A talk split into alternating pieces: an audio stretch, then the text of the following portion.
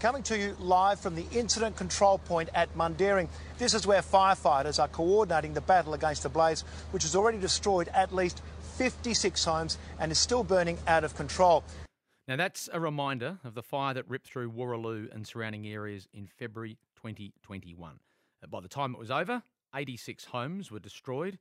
The damage bill was well over $100 million. Now, a few months after that devastating blaze, police arrested a man and he was charged with breach of duty. The allegation being that he used an angle grinder on a sea container on a property in the area, while of course there was a total fire ban in place. He always rejected the allegations, uh, saying that the first he knew of the fire was when he smelt smoke. Now, fast forward to yesterday, the third anniversary of the fire, and a lawyer from the Director of Public Prosecution's office uh, walks into a courtroom and delivers another major blow to all those people who thought that the cause of their heartache and despair would finally be out in the open and that consequences might follow. The DPP discontinued the charge, saying it was no longer confident it could prove the case against the man. The trial, due to start next week, will not go ahead. Leading Perth barrister Tom Percy at KC uh, joins me to discuss just why the DPP might go down this path. He joins me on the line. Thanks for your time, Tom. Oh, hi, Gary. Okay, Tom. Now, there's significant public interest in this. I mean, obviously, given people's properties were, were destroyed, etc. Why aren't we told actual reasons that the DPP has reached this decision to drop the case? Well, they don't usually tell you. I mean, it's not an uncommon thing that getting close to a trial when they sit down, look at all the evidence, uh, and uh, interview all the witnesses for trial. And, and self evidently, they can't do that too far in advance because it needs to be fresh. Uh, they come to a conclusion that look, we've got to prove this case beyond reasonable doubt. That's the highest standard that the law knows. It's, we've we've got to have an iron-proof case. So we, uh, if we're going to go ahead, and sometimes they come to the conclusion that they don't think they're going to get there. So they discontinue it because the cost to the public of running a trial like both having a jury, judge, prosecutor, witnesses, everything like that, is enormous. And they've got to make a cost benefit analysis of whether or not that's worth it if there's only a marginal case or a case that's less than marginal. You know? Some pretty smart people down there, and they don't yeah. make these decisions lightly. Yeah, no, they really don't make yeah. these. They agonise over them. But if at the end of the day they come to the conclusion they're not going to get up, yeah. know, pull a pin. Okay, uh, but I, I don't know whether it's just me watching sort of how the American system works from time to time, but wouldn't it be helpful and, and, and, fair that someone from the office of the DPP would stand up and explain a little bit more to the public as to why uh, such a matter is not going to go ahead?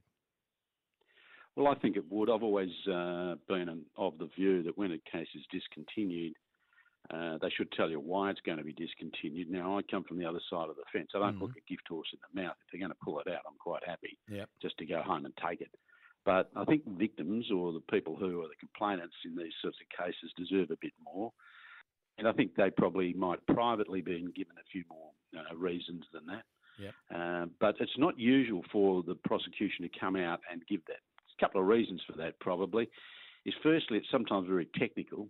Secondly, it involves a fairly subjective judgment on the part of the person who's handling the case. And thirdly, there might be some civil ramifications because not everything ends when a criminal case ends. There may be other other aspects, uh, insurance, civil claims for damages, things like that. And they don't want to compromise anything that, that, that might come from that going forward. All right. Is there any possibility that another reason is that they, that if they've decided to discontinue this action, is there a possibility that they could get further evidence and then bring it back up, or is it over? Oh yeah, absolutely. I mean, it's not this is not the stony end.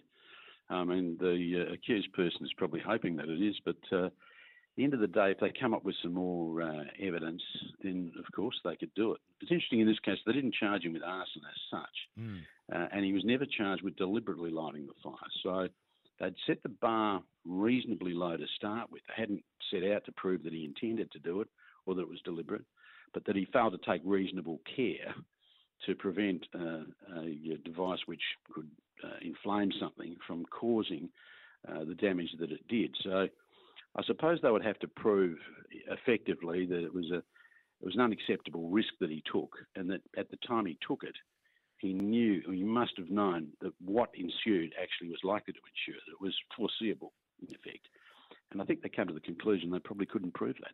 Do, do you have a view in terms of, you know, you've defended lots of people, that for this particular guy who, uh, as I said, was charged, I think it was July of 2021 after the fact, uh, you know, it's been a long time for him to get to a point where all of a sudden the matter's dropped.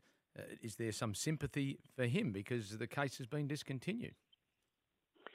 Well, it happens every day, Gary. As you know, uh, if you get acquitted in our court system, unless it's in a magistrate's court, uh, you get no compensation and you don't even get your legal costs back. So yeah, I've been fighting that fight for a long time now, but it has no interest. There's no votes in it, so the politicians aren't interested. But if someone like Lloyd Rayney, who spends $2 million on his defence, $2 million he didn't have probably, uh, gets nothing back. All of these people who do this, a lot of them act with legal aid or pro bono lawyers, uh, they get no compensation, they get nothing back for the two years or three years that it's been in the system. But that's the way it goes. The public tolerate that, and the politicians know there's no votes in it, so they're not happy, not keen to change it. Would this bloke's defence lawyer have been told by the DPP the precise reasons? Would they, you know, would you as a lawyer be told that these are the reasons, this is why we're not going to go, but there's no chance because of this, this, and this, or is it you just are you just given the same sort of line that there's no reasonable prospect of a, of a prosecution being successful? Is that all you yeah, get? Look, I had one pulled out uh, last week. It was a sexual assault case. The only reason they gave is that we no longer consider that there's any reasonable prospect of conviction. So that's all we know. Okay. We don't know why. We don't know whether they've interviewed some witnesses who've gone to water or you know they've lost a piece of evidence or they, they consider that uh, there's a legal impediment to it. We're not told that. Mm. And uh, I suppose the only thing that um, that those people could do was go and see the minister and see if the minister was able to get some more reasons out of the DPP. But you know, as I said, usually there's good reasons why they might not give expansive reasons about that. And mainly they were considered the possibility of civil action further down the track. All right. Uh, thanks very much for coming on and explaining that to us, Tom. Appreciate it. My pleasure. Tom Percy, KC.